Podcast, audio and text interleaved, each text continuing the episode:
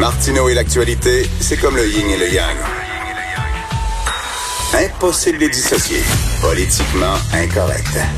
Alors, nous parlons avec le batailleur, Steve Fortin, chroniqueur, blogueur, Journal de Montréal, Journal de Québec. Salut, Steve. Hey, salut, comment ça va? Hey, ça, ça va. As-tu vu, toi, la journaliste de C G A D qui a fait un parallèle entre le drapeau des Patriotes et le drapeau confédéré américain, des gens qui étaient pour l'esclavage? Ça a-tu de l'allure? Écoute, euh, au cours des dernières, euh, au cours des derniers jours, en fait, ou des quarante-huit dernières heures, j'ai, j'ai, j'ai colligé là une somme absolument incalculable de, de d'occurrences comme ça. Ah, là. Je oui. veux dire, on est en, il y a, y a, y a je comprends là, qu'est, ce qui est en train de se passer aux États-Unis, puis ce qu'on voit là-bas, euh, et ce qui s'est passé dans le cas de George Floyd, euh, on le dénonce, puis tout ça. Je, mm-hmm. je, je, je veux faire, tu sais, je veux faire bien, bien attention. Puis j'ai, j'ai, moi, quand, quand on commence à parler du profilage policier, j'espère, je, laisse-moi te raconter un truc parce que c'est, je, je pense que c'est important. Je peux pas parler de ce que c'est de la réalité d'être un noir, puis je veux pas me substituer mm. à ça. Mais quand j'étais plus jeune, dans, dans la, la, la ville où j'habitais, quand j'avais dix-huit, dix-neuf, vingt ans ou dix-sept, dix-huit, dix-neuf ans. Euh, nous, il y avait un autre genre de profilage qui se, qui se passait, puis ça existait. Quand t'étais un bum, quand t'étais euh, quelqu'un qui avait les cheveux longs, qui avait des dreads, ou qui, tu sais, il y avait mm-hmm. ce profilage-là, puis il existait. Un jour, alors que je me trouvais, puis ça, c'est, c'est, c'est documenté, là, je veux dire, c'est, c'est, c'est, c'est, c'est, c'est vraiment arrivé, ça m'est arrivé à moi, puis je vais te le compter. Un jour, alors qu'on se trouvait dans une maison privée, euh, puis on faisait la fête, c'est vrai, il y a une plainte de bruit, des policiers qui, qui se rendent là, puis on a été très, très surpris à ce moment-là, parce qu'ils sont arrivés, mais euh, c'est, c'est vraiment, ils ont débarqué, là, plusieurs voitures. Ce qui s'est passé après ça, euh, il y avait, puis pourtant, là, on avait dix-huit, dix-neuf ans, je me souviens qu'un de nos profs de cégep était avec nous, un musicien aussi qui est aujourd'hui, qui est, c'est qu'on, qu'on voit un peu partout. Et, et là, ce qui s'est passé, là, après, c'était comme complètement surréaliste. Euh, on a bien compris que les policiers qui sont entrés là n'étaient pas là euh, dans une dans une optique de dialoguer, puis ça allait dégénérer très, très vite. Cette journée-là, j'ai passé proche de perdre un œil. J'ai vu ah, ouais. quoi avoir les mains dans le dos, menottées, puis se faire tabasser, euh, mais quelque chose de concret. Quand mon père est venu me chercher au poste le lendemain matin, c'est la première fois que je l'ai vu pleurer. Euh, hmm. Il ne pouvait pas comprendre à quel point euh, j'avais été, j'avais été magané. J'ai mangé. C'est, c'est pas une volée que j'ai mangée. J'aurais pu crever, littéralement. Puis, ah, oui. on, on, c'est, c'est complètement ahurissant, OK? Comment ça peut se passer vite, puis comment ça peut dégénérer. Je peux même pas m'imaginer à quel point ça doit être difficile pour n'importe qui, que tu sois noir, que tu sois latino. Moi, j'ai des amis qui ont été euh, qui, qui ont été comme ça suivis, qui ont, tu sais, qui ont eu de la difficulté avec les policiers pour toutes sortes de raisons. Mais des policiers, il y en a des bons.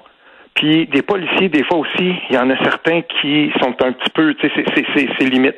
Puis quand on regarde ce qui s'est passé dans le cas de George Floyd, moi, ce qui m'interpelle le plus, tu sais, là-bas, ils appellent ça, de, c'est, c'est, ça serait plus comme une commission de la police plutôt que la déontologie, là, dix-huit fois en déontologie Mais oui. policière. Mais oui. Je veux dire, à un moment donné, ce système-là est brisé. Puis c'était pas toujours contre des Noirs ou des Latinos.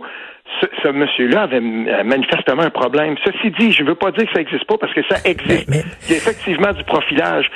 Mais il y a quelque chose dans la machine en même temps qui est brisé. Qui est brisé du point de vue de comment on exerce l'appareil policier. Mais, mais Steve, je, je fais rien qu'une parenthèse. Ce matin, dans son émission, Benoît Dutrisac a interviewé le chef de police de Longueuil, OK? Puis mm-hmm. lui a demandé, qui lui-même fait partie d'une communauté culturelle, le chef de police de Longueuil. Il a oui. demandé, écoutez, est-ce qu'il y a du profilage racial? Si je suis un jeune noir, puis je conduis une belle bagnole, est-ce que j'ai mm-hmm. plus de chances de me faire arrêter que bon? Et le chef de police de Longueuil a dit, écoute, le profilage se fait sur la base de l'âge. C'est-à-dire que si tu es un jeune, même blanc, puis tu conduis une très belle bagnole, tu risques de te faire arrêter parce qu'on va te dire comment ça fait qu'un gars de cet âge-là peut se payer ce char-là. C'est pas moi qui le dis, là. Le mmh. chef de police de Longueuil dit il y a peut-être du profilage racial, mais c'est souvent du profilage sur la question de l'âge. Oui. Dit. Ben c'est, c'est c'est c'est ça. Je veux dire, on, on, quand on regarde la situation du point de vue et quand on le regarde vu du Québec, euh, j'ai beaucoup de difficultés moi à essayer de plaquer la réalité de ce qui se passe aux États-Unis, faire un copier-coller, puis dire ben on va analyser ça, euh, on, on va prendre ça, puis on va prendre les mêmes paramètres, puis on va dire ben voici ça, ça se passe aussi au Québec. Il y a des nuances, puis à un moment donné les nuances se perdent un peu quand l'idéologie embarque. Puis, je, je peux, je peux pas m'empêcher d'y voir, là, dans certains cas, là, des gens qui, manifestement, ont décidé que si on n'était pas capable, euh, par les canaux qui existent ici, parce que le Parti libéral a essayé longtemps de faire entrer dans la tête qu'on pourrait faire une commission sur le racisme systémique, tout ça, puis ça passait pas, ben, tabarnouche, on va passer par les États-Unis, s'il faut, pour le, pour la, l'entrée oui. dans la tête. Puis, tu sais, je, je veux dire, Il, il, vu d'ici, là, tout ça, c'est un, c'est un petit peu théorique aussi, parce qu'il faut le dire, là, euh, depuis, moi, c'est un, c'est un des combats que j'ai mené longtemps, puis c'est une chose que j'ai, j'ai jamais vraiment véritablement compris avant d'être capable de parler avec des gens qui étaient dans l'appareil étatique. Mais pourquoi on n'avait jamais ré- régionalisé l'immigration plus qu'on ne l'avait fait? Puis pourquoi euh, les, les régions, dans bien des cas, n'ont pas été capables de, de, de toucher puis de goûter aux avantages et aux fruits de l'immigration? Et, et, et ça a toujours été comme une grosse carence, ça, pour moi, que euh, une, une trop large part de l'immigration restait dans l'environnement de euh, du Grand Montréal, Montréal puis la Première Couronne, si on veut. Mais pendant ce temps-là, ce qu'on fait, c'est que euh, il se développe une dynamique dans ce centre-là et, et, et pendant, dans, dans les régions. Ensuite, essaye de les parler de ça, du, du racisme systémique à quelqu'un qui habite euh, même à quarante-cinq minutes mmh. de Montréal, où, euh, je veux dire, ici, y a, c'est vrai qu'il n'y a pas une large proportion de, de, de, de gens hispanotiques, je veux dire, non blanc, là, ou euh, racisé, appelle ça comme tu voudras, mais je veux dire, puis ils sont, sont très bien intégrés, personne, tu sais, je veux dire, c'est, il y, y, y a quelque chose là-dedans qui relève aussi d'une, d'une carence, là, euh, si on veut, systémique, mais dans, le, dans la façon dont on a conduit l'immigration, et notamment en région. Les mots, les mots, les mots veulent dire quelque chose. Est-ce qu'il y a du racisme au Québec? Bien sûr qu'il y a du racisme au Québec. On n'est pas une société paradisiaque, on n'est pas parfaite. Mais racisme systémique, je veux dire, le mot le dit, ça veut dire que dans les institutions québécoises, au sein même des institutions, il y a vraiment une volonté de mettre les bâtons dans les roues aux gens de certaines communautés. Ça, Steve, je ne le crois pas. Mais faut pas oublier une chose, que là-dedans, il y a aussi, euh, si on veut, là, en filigrane, là, là-dedans, il y a, il y a un autre combat qui se joue. Celui qui qui qui euh, qui aborde ces questions-là du point de vue de gens qui croient dans le multiculturalisme avant mmh. toute autre chose. Et, et c'est latent, ça, c'est toujours là. Et, et je sais qu'il y a des gens qui regardent ça et qui se disent, ben, euh, regardez ce qui se fait en Ontario, regardez ce qui se fait au Canada, puis voici comment on traite. Mais on n'a jamais vu la, la, la, la, la, la chose de la même façon vue du Québec. Puis si à un moment donné, on se dit, mais là, on, on aimerait atteindre de, de, de, des quotas de couleurs, puis de... Tu sais, je sais pas, ici, ça, ce discours-là va avoir beaucoup de difficultés parce que, à la base, la société québécoise, la majorité des Québécois, ne veut tout simplement pas voir et organiser son vivre ensemble en fonction des paramètres du multiculturalisme. Mmh. Et là, et, et là, encore une fois, on entre dans une, dans une dichotomie puissante, dans une dichotomie euh, pour la, dans laquelle on est en, en, engagé en ce moment, puis qu'on ne peut pas toujours bien analysé parce qu'on est dedans en ce moment. Mais Montréal puis la couronne proche, là, ça c'est, c'est on, on le voit, là, c'est un laboratoire de multiculturalisme, ce qui est en train de se passer là, euh, les gens qui sont au pouvoir là-bas et, et toute l'idéologie intersectionnelle, tout ça là-bas, là, là on est dans un plein laboratoire où on est en train, on est en train de faire quelque chose avec Montréal. Et les régions ont été complètement, sont complètement sorties de ça. Il n'y a rien de tout ça qui a cours ici. Et, et ça, ne, ça, ça, ça ne fonctionne tout simplement. Ça, ça ne ça m'a jamais fonctionné, là. Et, et, et, et, et écoute, il y a des gens, comme tu disais si bien, euh, on a essayé par le gouvernement, par le Parti libéral, ça n'a pas marché, on va le faire par les États-Unis. Il y a des gens qui sont tout à fait contre, par exemple, la loi vingt et un, la façon dont on veut, nous autres, fonctionner, qui n'est pas le multiculturalisme, mm-hmm. qui est plus l'interculturalisme, et là, qui mm-hmm. profitent, ces gens-là, de, la, de ce qui se passe aux États-Unis pour, entre les lignes, faire le procès du Québec, refaire le procès du Québec, et de sortir encore la loi vingt et un en disant que c'est une loi euh, xénophobe, puis sortir la loi cent un en disant, parce que c'est ça que la fille de C J D aussi, aussi oui. euh, sortir la loi cent un en disant que c'est une loi intolérante et tout ça, et par le biais des États-Unis, faire le procès encore du Québec. Ça, là... Oui, c'est, c'est, c'est précisément ça qui se passe, mais en même temps, encore une fois, euh, on a là en filigrane le nationalisme qui est attaqué, une, tu sais, une forme de, de, de représentation du nationalisme québécois qui ne passe tout simplement plus. Puis c'est, c'est, c'est exactement, moi c'est ce que je voyais, c'est, c'est, c'est ce que je voyais quand euh, j'ai, j'ai lu le, le, le tweet absolument surréaliste de cette de cette journaliste-là, qui l'a effacé, qui s'est ensuite excusé parce que ça a créé vraiment un ressac, même du du, du côté de, moi j'ai vu plusieurs personnes des anglophones qui ah disaient oui? Attendez un peu, là. Euh, franchement, c'est, c'est méconnaître l'histoire complètement. Puis, euh, tu sais, fait que ça, ça, de ce côté-là, c'était. Mais Qu'est-ce qui pousse une personne à envoyer comme ça librement un tweet aussi méprisant, un tweet aussi, disons-le, là, il y a quelque chose là-dedans qui relève d'un mépris proche du racisme. Puis mmh. moi, je, je veux pas tout le temps dire raciste, raciste, j'aime pas ça, mais je veux dire, comment ça se fait qu'on est rendu à ce qu'une personne comme ça dans les médias est capable de lancer ça, euh, puis viser la, la, la, la, je veux dire, le fondement même de la société québécoise, puis euh, ça devient banal. Ben, en même temps aussi, il faut bien le dire, là, moi je le, je le constate, puis ça, ça m'écœure, ça me répugne, mais je le constate bien sur les réseaux sociaux, sur, un peu partout, même dans les médias. Euh, je veux dire, il y a une banalisation du mépris qu'on peut envoyer aussi envers la société québécoise. Une société qui a été tolérante, une société qui euh, a, a, a été capable d'inclure et qui l'a si bien fait. Puis, ici, il y a une personne, moi, j'ai, j'ai été proche d'un politicien, il y a, il y a une personne que, euh, un ancien député de qui, qui de, de qui j'ai été le plus proche, moi, c'est Jean-Alfred, l'ancien député de Papineau aussi. Oui. Puis, tu sais, j'ai, j'ai, j'ai eu la chance de le connaître, de le connaître personnellement, euh, de vivre des trucs très, très puissants avec avec ce monsieur-là, parce qu'à la fin de sa vie, euh, il y a eu, il y a eu des, des gros problèmes, ça a été difficile pour lui. Puis, je, je peux te dire une chose, Jean-Alfred ne cessait de me dire à quel point il trouvait que le Québec, c'était la, la, la société justement la plus la, la plus tolérante, la plus inclusive.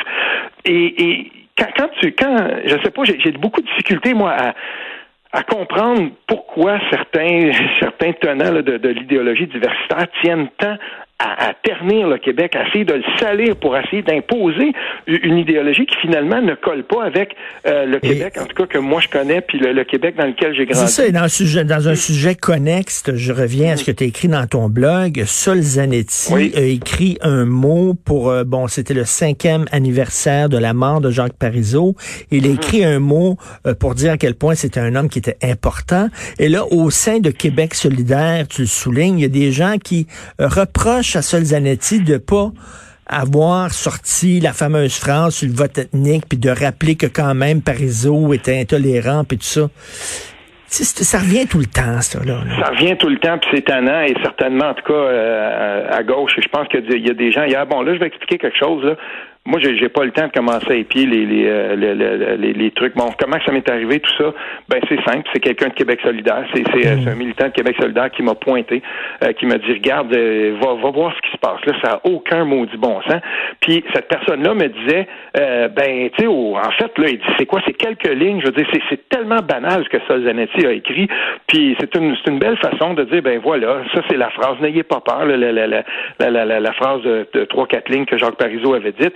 Puis, tu sais, il, il comprenait pas comment ça pouvait avoir dégénéré comme ça.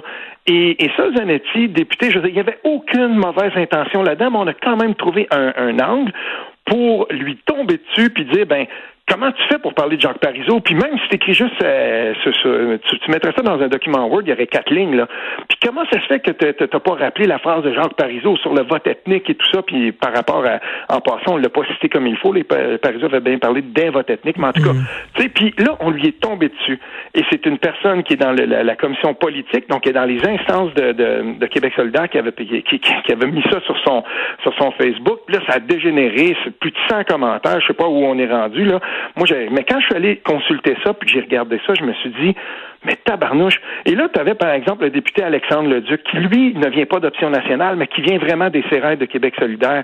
Puis, je veux dire, avec avec patience et tout ça, il essayait de dire, mais est-ce qu'on est toujours obligé de revenir sur cette phrase oui. pour expliquer l'héritage, le lourd, le très, très long et, et, et très, là, tu sais, je veux dire, c'est dense ce qu'il a fait Jacques Parizeau. Non. Du point on, de on de peut-tu remettre aussi sa phrase dans le contexte? C'est quand il y avait des communautés, là, comme, je sais pas, des associations grecques qui mmh. disaient les Grecs doivent en bloc voter contre le référendum. Et quand tu avais des associations d'une autre communauté culturelle qui étaient supposément des porte-parole de la communauté, qui disait faut voter non en bloc, ben je m'excuse, mais c'est une forme de vote ethnique. Et c'est ça qu'il voulait dire Jacques Parizeau. Il, il faut remettre sa phrase dans le contexte aussi, là.